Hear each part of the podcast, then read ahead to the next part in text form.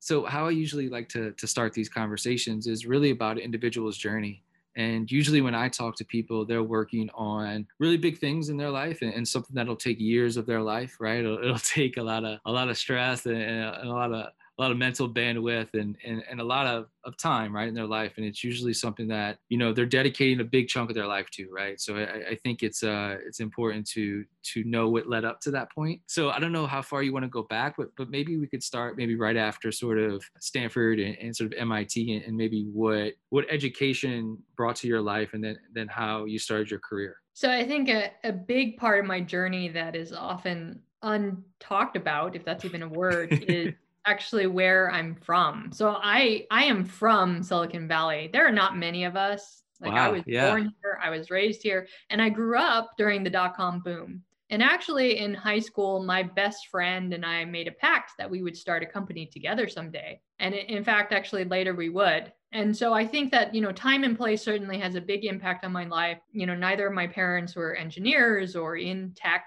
And so being here, living here, growing up here, was a big, big influence in the career direction that I had. And so many of my peers and friends who grew up here also ended up going into tech as a result. And fast forward many years later, I was working at Google. And, you know, I think I really enjoyed working with the people at Google. They're all super sharp, but I was really inkling for something more. Mm-hmm. I wanted to start a company it's something that I'd always thought about because I grew up here. And so in late 2008, I decided to leave my cushy job at Google and start a company. And as some of you may remember, late 2008 was not a great time really right. for anything. um, you know, obviously the real estate markets were hit the worst, but that definitely had a ripple effect to all investors, and I could not raise any money. In fact, I would go into meetings with potential investors and they would be checking their stocks like during the meeting. Right. So couldn't raise any money, but it actually turned out to be a good thing because I had no idea what I was doing. And that time really taught me how to run a business, mm-hmm. like the really understand the fundamentals of a business. How do you build one from scratch when you don't have any capital? Things like that. And I would say that I really floundered for a good couple of years. Sure. Um, I just really didn't know how to figure things out. Eventually, got on my way, and my best friend from high school, whom I formed a pact with to start a, a company together, like we we ended up building out this essentially ad network for email. Um, sold that company in 2014 and that was really what kind of kicked off i would say my investing career which is mm-hmm. where i am today which is i originally went to mentor at an accelerator called 500 startups which is the yep. accelerator that we went through with our company. And originally I went there to try to, you know, help out some startups, but also really try to understand what are some cool new opportunities that are happening. I'd been so heads down in the ads world that I had no idea what was new and interesting. And one thing sort of led to the next that I ended up getting sucked in, became a partner at the accelerator and ran the accelerator for a few years.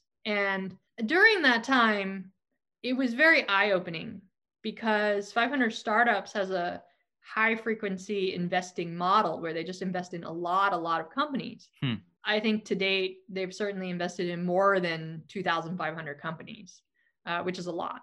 Yep. But it also means that they had a lot of data and it was very easy to see some things. So, for example, you know, one thing that often gets batted around in Silicon Valley is this question of is it a fair place? And if it is a fair place, like why do you not see that many underrepresented minorities or women in startups or tech or whatever it is? Why right. why is the funding not there, et cetera? At 500 startups, which by the way did invest globally, continues to to this day, and also invests in a broad swath of people, like all, all different demographics. I could see through large amounts of data that actually what was very interesting was that it is true that Silicon Valley has some strong pattern matching that generally falls along the lines of where you worked, where you went to school, gender, and race. Like you combine all those things together, it can be really easy for some people to raise money and quite challenging for others, even if they have a great business, to raise money. And I think that that's a purview that a lot of people don't have because most people don't get to see all that data, but I could from being there.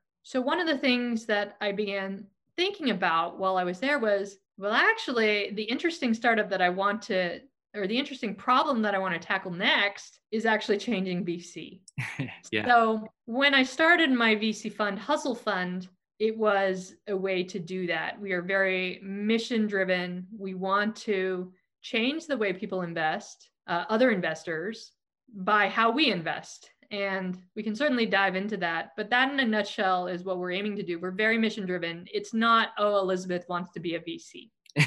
well, it, it, it's, uh, and is it, do you say you want to like change VC, right? That probably has, it's kind of hard to define what that, that change is because there's probably a lot of, you know things that need to be changed but also a lot of things that are solid right in in, in their foundation is is the change part of who you invest in right versus the type of companies you invest in right or, or look at? And, and was the the change that you wanted to see was it more along you know we're investing in the same people and we need to invest in, in, in a diverse you know human pool so to speak? Or was it also a diverse type of company um, sort of thing? Or, or, was it a little bit of both? Well there are a lot of different components of what it is we want to change. So i think in one bucket uh, just very simply, there's the mechanics and behavior. So, for example, VCs are very known to try to change a meeting on you at the last minute or to ghost you and go completely MIA. It's like, mm-hmm. hello, where did you go? Like, not even just give you a no, but just like completely leave. So, all these things I think about just general customer service. Right, right. I think yeah. needs a lot of changing. And I think the way to change that as an industry is well, if you introduce competition, and if you provide better customer service, then that forces everybody to provide better customer service. Right. You know, competition solves a lot of uh, those kinds of problems. So that's that's one arena. And the second is around how companies actually get picked as well.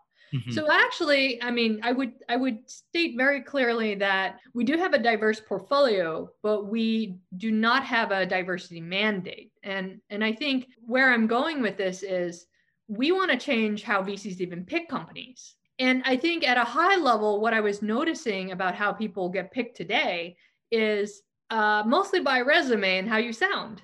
Um, hmm. You have a wonderful resume, and you know generally pattern match along other lines, um, gender, race, and extrovertedness. Then then you'll do well. It doesn't really matter what you are working on, to be honest. But that doesn't actually mean you're a good entrepreneur. There are going to no. be some people who are, and then there are going to be a lot of people who aren't, just like with with everybody else. I think that, you know, if you kind of look at who the best entrepreneurs are in our portfolio, they they really span the gamut. Like they're very different people. But I think there are some commonalities. And one of those commonalities is um, not based on these traits, but based on what we call hustle and uh, we define hustle very narrowly. It's essentially ability to execute with speed. And a lot of that involves focusing on just one thing at a time. Where you see pitfalls with founders is, you know, sometimes they go off and get distracted, speak at too many conferences, seek too much of the limelight in the press, like spend too much money, not very focused on the business, you know, things right. like that. I mean, there are obviously a whole slew of other problems, but that is an example of you know, there are certain traits that make good founders, but they have nothing to do with where you went to school or gender or race or where you worked or anything like that. So we seek out certain things in our founders uh, in a very different way. The other thing that is interesting to me is that when I was working at the accelerator, we would make all these investment decisions and all these companies would come in into the office and they would work. And what I realized is I learned so much by watching all these people work after we made the investment. And it occurred to me that a much better way to invest is to invest after working with people rather than hearing them talk. Amazing. But the yeah. entire industry invests in people based on hearing people talk. Right. So what if you could build a model where you're doing a lot of investing based on how you know working with people and so as part of our model, you know, we certainly will, you know, take a stab at it and and write a first check um, investing in people with interesting ideas and seemingly great ways to think about those ideas. And then we work with them. And you know it works both ways actually. You know it's a, it's actually a little bit like hiring in that we learn a lot more after working with somebody you know the analogy would be a summer internship Right. Um, but they also learn a lot more about working with us. Like, you know, are like, do we behave well in the industry? Are do we actually provide any value? A lot of VCs go around saying they provide value and they actually don't. You know, did they do anything for me? Like, do they go to bat for me? All these, all these things. And so it's a way for both parties to kind of get to know each other and then maybe work together on another check and we'll invest more money you know if we both want that. And sure. and so that's that's how we operate with hustle fund which is sort of a little bit more like a hiring model where you know we offer summer internships basically and then we we both decide if we want to work together that, like long term. That's amazing. So what does that like look like from you know when you say work work with you or work with us? Like what, what does that actually look like? What is the quote unquote you know summer work. internship? Like what what, what does that what does that actually like look like day to day? Is it week to week month to month? Like is it calls right? Is it actually working on ideation? Like what are we working in spreadsheets to get like what does it look like from quote unquote summer internship? Uh, you know if you can give us some details yeah, no, uh, we're we're a very open book. So one thing that we offer to all of our companies is uh, a program called Redwood School, and it's okay. a, a tactical customer acquisition program. It's not an accelerator; it's basically a series of workshops on specific things. So, like for example, if your customer acquisition channel is outbound sales like you know here are the workshops we're offering as part of redwood school that we think are relevant to you and would be really helpful to you. And it includes office hours with third parties not people at hustle fund you know like my, my knowledge gets dated every year that goes by. But third parties who actually are in the trenches like as salespeople or building sales teams uh, as an example for the outbound sales uh, track so Redwood School is free to our Hustle Fund family, and our portfolio companies, you know, can can do that, and that's that's one area. The other is fundraising. So we, you know, I have personally opened up my network to every founder who has asked, um, and most ask uh, to help them with fundraising, whether it's sure. intros to angels or other microfunds or big Sand Hill VCs, obviously depending on the stage of that particular company. But uh, that is something else that we work together on. Like, you know, I give them feedback on their deck or their blurb, right. or also, you know, help even armchair quarterback their rounds where it's like a VC will come back and say, something and the founder would say i don't really know what this means like what should i respond with like I, i've often been in the weeds at that level. I don't go to the meetings, but you know, I think that often fundraising is a is a is a very uh, new thing for many entrepreneurs, and you know, no one really knows what they're supposed to say or what they're supposed to.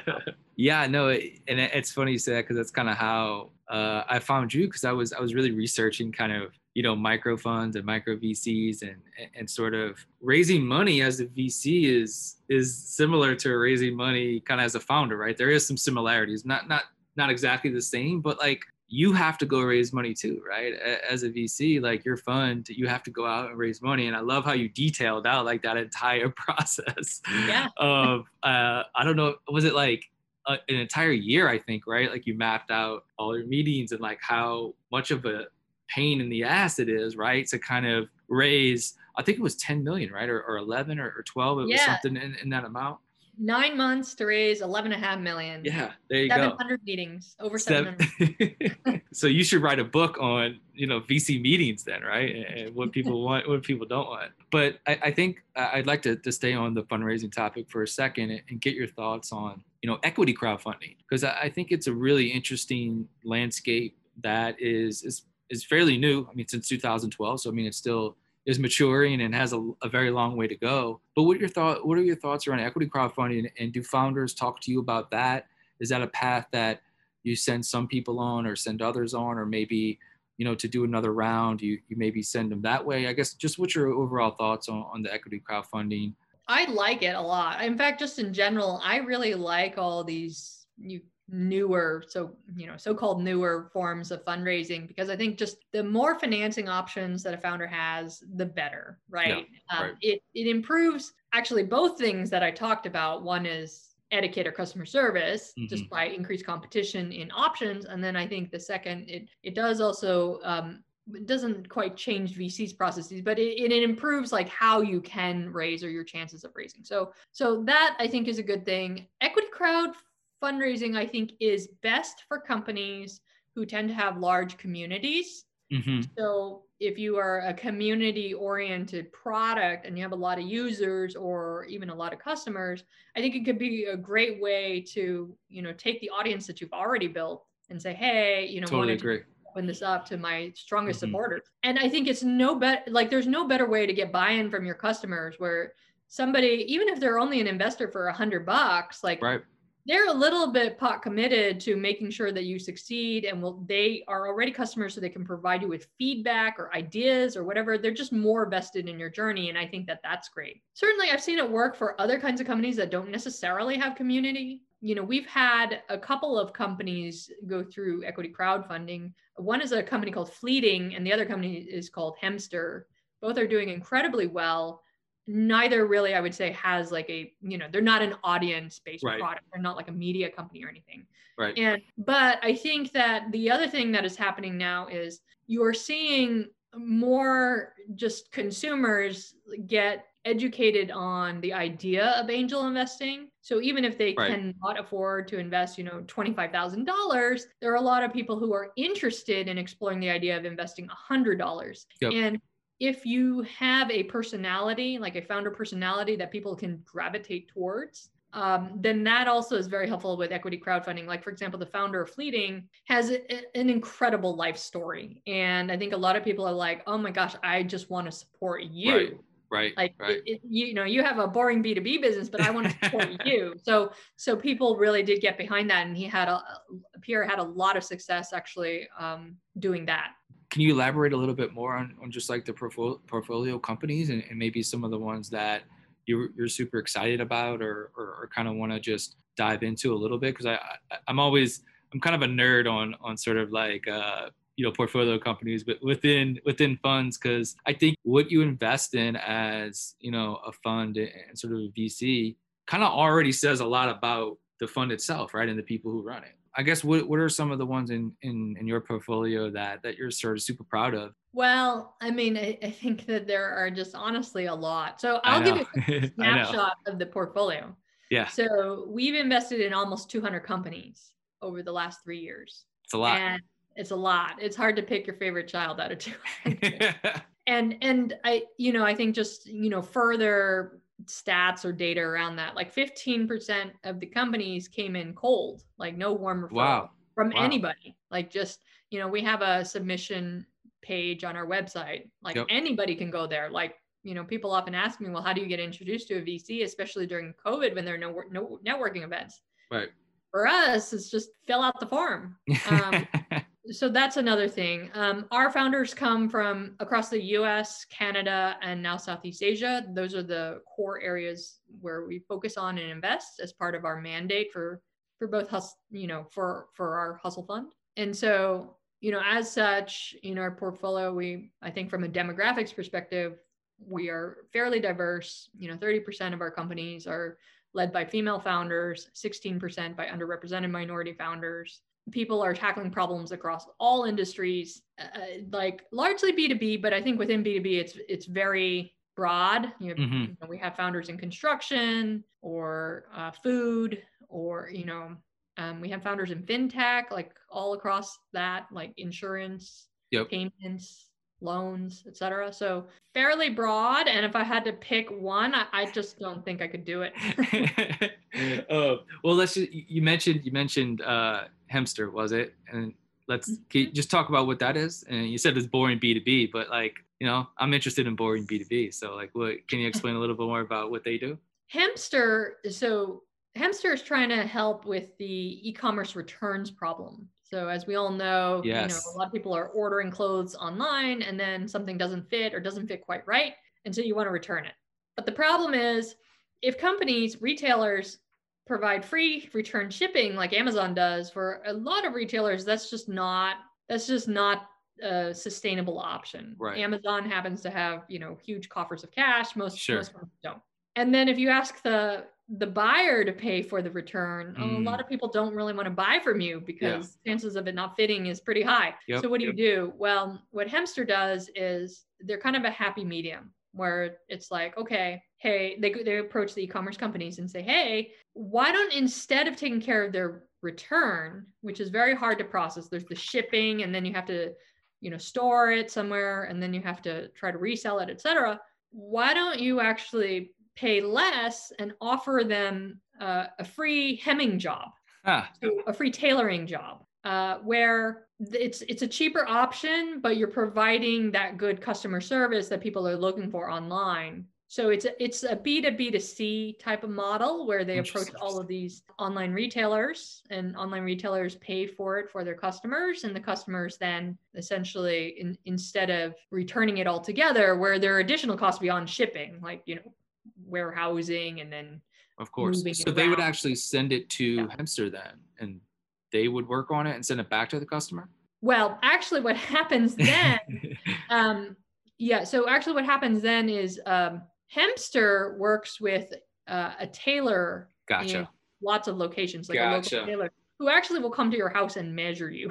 Oh wow! Okay. Yeah. and so it will actually be fitted to you, and then and then they'll get it done. And and you would you might think, well, the unit economics in that seem really challenging. You know, tailors coming over to your house, etc. Right. Right. But but actually, um, with the way the market is, they they're able to kind of segment work and hire somebody very local to come to you and measure you.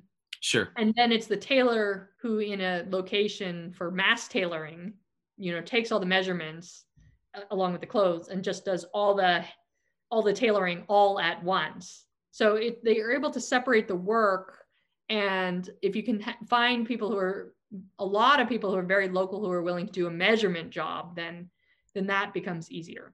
Well, and it's such a it's such a cool like customer loyalty effect too. I think right because it's like if because they probably the customer probably doesn't know it's like Hemster right doing all the backend stuff. They probably think it's like oh this company is like sending somebody out to me to like measure me like that's pretty you know that's pretty incredible exactly. right? So i think that part it, it's worth it for for the e-commerce sort of do it because it's that brand loyalty and you know they might have a customer for life if if they do something this like out of the ordinary right for a customer. I think that's kind of uh that's pretty interesting. That's that's exactly. That's yeah that's awesome. Um, i wanted to go back real quick to to the submissions. And you said you get you kind of get you know these submissions and you guys actually like read them and look at them and, and actually invest in companies through through your submission form. What are those and, this kind of goes back to our, our, our previous question about just you know who has ideas and who's getting funding. Are those submissions you know from you know diverse founders? Are they from women? Are they from men? Are they from you know people in asia people in canada? Like what are some of the submissions that you're getting to the site? All all of the above yeah. Nice um yeah. we have a large volume of submissions and actually i would say if there's any part of the hustle fund experience that i really want to improve that i think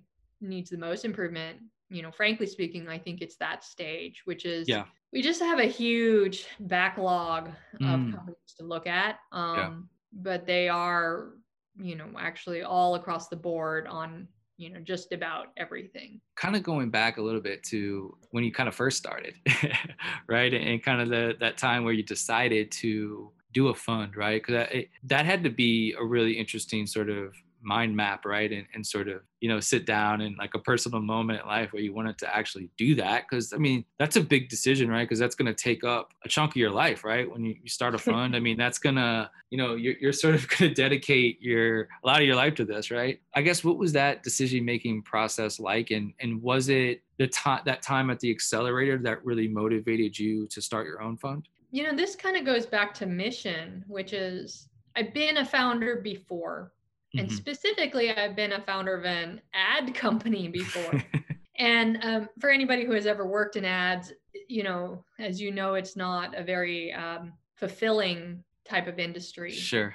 You can certainly make a lot of money, but I, you know, it occurred to me that ads are not my life's work. Yeah, you don't, yeah, you don't want to be remembered by that. And so uh, when I was thinking about, well, what problem do I want to tackle next? Like if I were to build a, another right. company, which was the original impetus for all this, I thought very deeply about what problems I cared about, more from the lens of what do I want to work on for the next 30 or 40 years? Exactly. Yeah. And I went through just a lot of ideas where it's like, okay, I think these could be good businesses, but I can't see myself working on this for 30 or 40 years. And mm-hmm. that was just an automatic, you know, out the window for me. Right. So I think when it comes to Hustle Fund, to answer your question more directly, um, yes, it's definitely a commitment. In some sense, it's a bit more of a commitment because at a minimum, fund lifespans are 10 years. Right. As soon as you start fundraising for that, you have signed up for 10 years.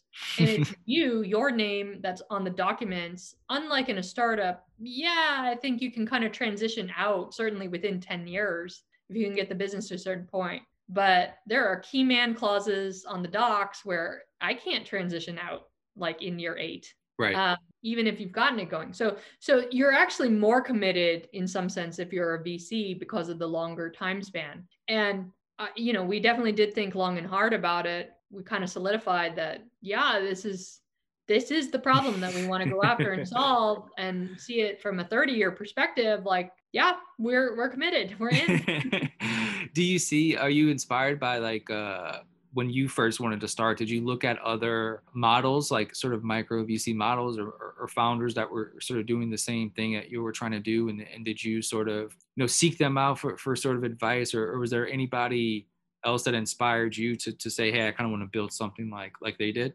Yeah. I mean, there, there were a lot of um, new models coming out around the time that we were getting started. I think the you know, before we got started, we did do our homework and talked with fund managers who are one to two years ahead of us in mm-hmm. this journey to really understand, okay, what does it actually take to raise a fund? And the person that I would probably credit the most with regard to that is Charles Hudson, who runs a pre-seed fund called Precursor, where mm-hmm. you know he gave me a lot of good advice even well before I had you know committed to this idea. And I had known him from before, and so he was he was very open and honest with me about what is that path, what does it look like, and you know, frankly speaking, that path is really hard. um, but you, for whatever crazy reason, decide to do it anyway. I, I, love kind of sticking to to the VC model, if you don't mind, and and I've been I think fascinated over the last probably a year or so, really really a couple years about so many of these uh, boot camps kind of popping up in, in the developer space and, and, now sort of like they have sales boot camps coming up and, and, and all these different sort of boot camps that are really like skill training people right? In a very sort of like fast way is not a good term. Efficient way i will say. Like look if you want to do something it shouldn't need you shouldn't have to take four years of your life to try to like learn right? Like there's a way there's a more efficient way to do something right? If you want to learn javascript or you want to learn python like this is a better approach to do it right? Do you foresee maybe something like that happening within VC where we could get like a boot camp VC sort of not course, but like it's something where we can get more people into the VC space? Because just like you said, uh, you know, traditionally there's a certain type of person that got money allocated toward them, right? Well, in the VC space, there's like traditional person that is a VC, right? That has the opportunity to even raise funds for a fund, right? Is there a way to actually open up, you know, the the VC, the you know the the micro VC space to more diverse people, right? Just like diverse founders, there should be diverse VCs, in, in my opinion. And is there a way where I'm not to put this on you, right? But you have a lot of experience and like you've kind of gone through the ringer of doing it all where it's like, I feel like the Hustle Fund could provide like a boot camp for like VCs, right? This is what it takes to actually do it, right? And make sure you make sure you, you take like this course or, or something before you actually dedicate, like you said, at least 10 years of your life to something. Well, it's funny that you bring that up. So I'll answer that in a second. But you know, we very much keep in mind what our mission is, which is, you know, very concisely, it is we believe that hustlers, people who can execute with speed, ought to be able to access resources. Yep. That's it. That's very broad. It has it says nothing about VC. Our first, you know, stab at the problem was by starting a VC firm. Mm-hmm. But We've already started launching other types of funds that are not VC funds and that I do not run. I do not know how to run other kinds of funds. um, we have also started launching other programs. One that is announced that I just mentioned is Redwood School for our own portfolio company. Right. But we have other programs in the works for the general public and we we also are working on scaling up our content yep. but i think a piece of the puzzle of this also to this to the to the end of this mission is that we do need more funders. And so how do you bring about more funders? Well i think my take is slightly different from what you mentioned but very similar in spirit which is i don't think we necessarily need more vcs per se. And, mm-hmm. and by vcs i mean people who professionally spend all of their their their day to day on investing in startups. But i think we do need more funders and that could be getting more people into angel investing. And well, how do you get more people to angel investing? Well, I think there are a few steps. One is certainly education, as you mm-hmm. allude to. We do have plans around that that are unannounced. and then, um, but the other is also around portfolio construction and dollar amounts. So right. I think one of the problems right now is even people who get rich, they're like, I don't know anything about investing in startups. I'm not about to plunk down $25,000 sure. into a company. Yeah. And that's just a really big step. Like it's, you know, if you think about a ladder, it's like stepping from the ground to step five. What we need are to establish other steps, which is okay, instead of investing $25,000, can you invest $100 like on Republic or $1,000? Right. So can we create vehicles to make that easy? So that that is something that we have certainly been mulling over and may have announcements around. but then I think in conjunction to that, you do need the education piece. And then the last piece is around just portfolio construction. You know, a lot of er, investors or people who get into the game, I know, like often get very you know ecstatic about particular companies and are like these are my five that i'm going to invest in but i think when you're getting into it you probably want to have more than five. So how do you get enough deal flow to to have more than five? And so I think that's sort of the third piece that we are working on to help bring in angel investors into the scene. But more to come. Beautiful. Can't wait to hear it. So I'll end on, on, on two questions. And the first would be is what were your lessons learned from the 700 meetings? Does it was there key takeaways that that you sort of took from that that you think are you know maybe the, the top three takeaways or, or, really one mega takeaway that, that you took from from those 700 meetings? I think it's a numbers game and you have to be able to triage quickly. So i think one of the challenges with raising money from people who do not you know raise their hand to say we're investing in vc firms is you don't know before you go into a meeting or you don't know who to approach like uh, who would actually be interested. Right. And so there's the challenge of how do you get all these meetings and then how do you qualify those people just like in a b2b sales game like how do you qualify those people quickly to decide whether or not to spend more time with them or do you move on and try to find more leads? And that i think is the name of the game for raising money for a vc fund and the way that we essentially did that was number one, like we asked everyone a lot of questions. We were pretty aggressive in asking people after one meeting, you know, whether there was strong interest in in what we were working on. And if the answer is no, that's perfectly fine. I just want to know to right. move on, right? Right. Right. And the other thing is in generating leads, we got we had to get kind of creative. Like we asked everybody for one to two intros. We like literally everybody. I pitched my eye doctor. Um, you know, you're sitting in the chair, right? And they're like, which is better, five or six? Um, and then you're like, let me tell you what I'm up to. um, so you, you know, you you pitch everyone. There are more rich people in your circles than you think because you go to parties, you meet engineers or sure. designers, or whatever, right? Like those are all opportunities to pitch. And then you ask everybody for one to two intros. And then lastly, asking friends to throw lunches or dinners or parties themselves where you can then meet more people like that. So so that's kind of how we got the flywheel going to get those 700 meetings. It's not like I have 700 rich friends. Sure. Right. Right. okay. I promise two more. This one okay. and then the last one. So this one would be, well, what, I guess, if you don't mind sharing, what was your pitch, right? What was your pitch to, to those 700 people? What, I mean, was it around you? Was it around you and your partner's vision of a new type of VC or was it we're going to invest in different type of people, right? And different kind of founders unlike, you know, maybe other, you know, funds out there. All of the above. So part of the game was uh, sizing somebody up immediately, like to figure out what their interests were. Um, you know, there, there were definitely some LPs who invested in our fund because they felt like we need to be in this world allocating more capital you know, towards a diverse set of founders. That's not currently happening. We mm-hmm. think you good stewards of that capital. That's definitely one angle. Another angle was we love the idea of you're working with companies, uh, you know, before investing a lot of money. So a new kind of model. So like differentiated on right. model and portfolio construction. So that that's another angle. Another angle is there were some people who wanted to co-invest and because we're writing such small checks, Right. Um, that's great for co-investment opportunities. We see a lot. You get to invest alongside us. Great. So so there are lots of different angles, all obviously part of the same story. But the question is like, which one do you play up based on what you are assessing this person will really resonate with in the first five minutes or so?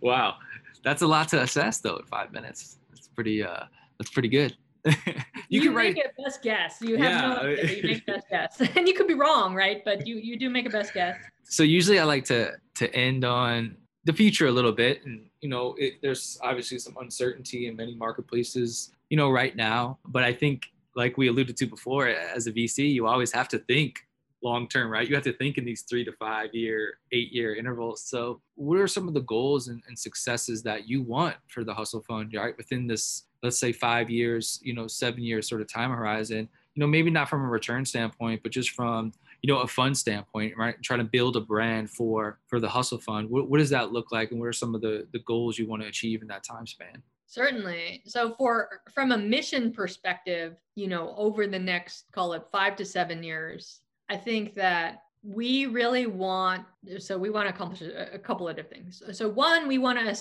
certainly establish ourselves in the in the vc game. Like everybody should be thinking about hustle fund as a first check possibility Mm-hmm.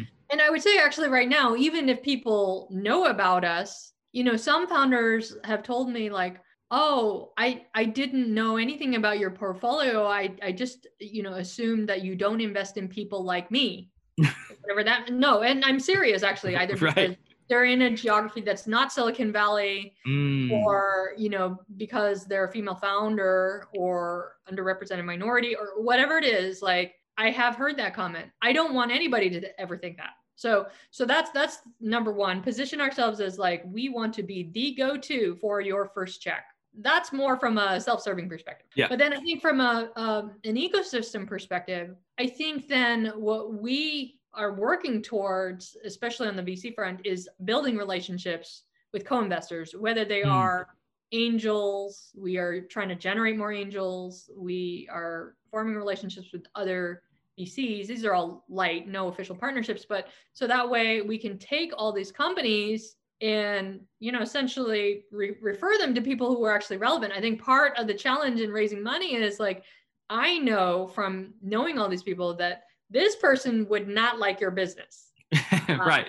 This right. other person really would. Yeah. But you as a founder don't know that because you don't know any of these people and you don't know what they like or don't like. And people's websites are very vague. Like, oh, yeah, I know. Which is another issue that I, I would love to to change personally. Yes.